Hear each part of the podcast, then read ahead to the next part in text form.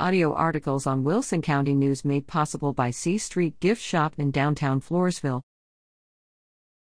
Tigers overtake Minutemen, forty-nine to nineteen. The Floresville High School Tigers travel to San Antonio to take on Memorial High School September twenty-third. Memorial struck first and put seven points on the board, however the Tigers fought back, showing their strength and resilience. Senior Weldon Azevedo, forty-eight, scored three touchdowns for the Tigers.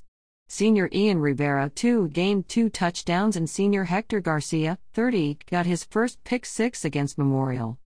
Senior Harris Roars, thirty-three, added to the lead by catching a long toss in the end zone from senior Keegan Lafferty, nine. Lafferty returned to his quarterback position after three years.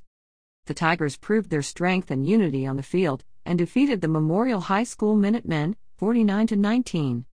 The Tigers have a bye week next week, but begin their district play the following week, hosting Beetle High School on Friday, October seventh at seven p.m.